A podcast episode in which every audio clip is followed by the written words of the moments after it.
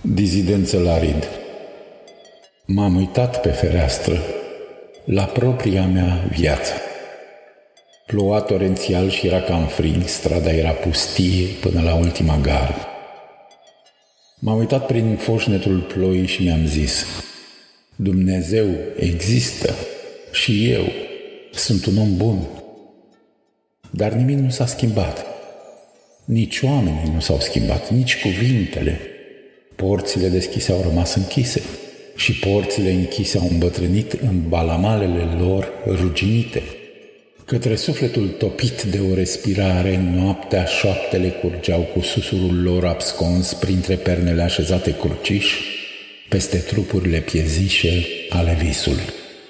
Undeva, o femeie plângea, cu durerile ei de femeie, cu tăcerile ei de femeie, cu iubirile ei de femeie.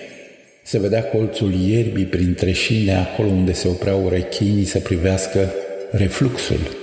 Apoi dădeam draperia de o parte, dădeam istoria de cealaltă parte și ne meream toți în gară. Și vă spuneam că ar fi trebuit să ascultați ceea ce aveam să vă spun în calitate de fiu rătăcitor. Eram mereu pe mare și priveam întotdeauna apusul de la răsărit și îmi spuneam, sunt chit cu mine însumi, eu sunt legea sau poemul. Depinde cum răsar cuvintele din roa tăcerii.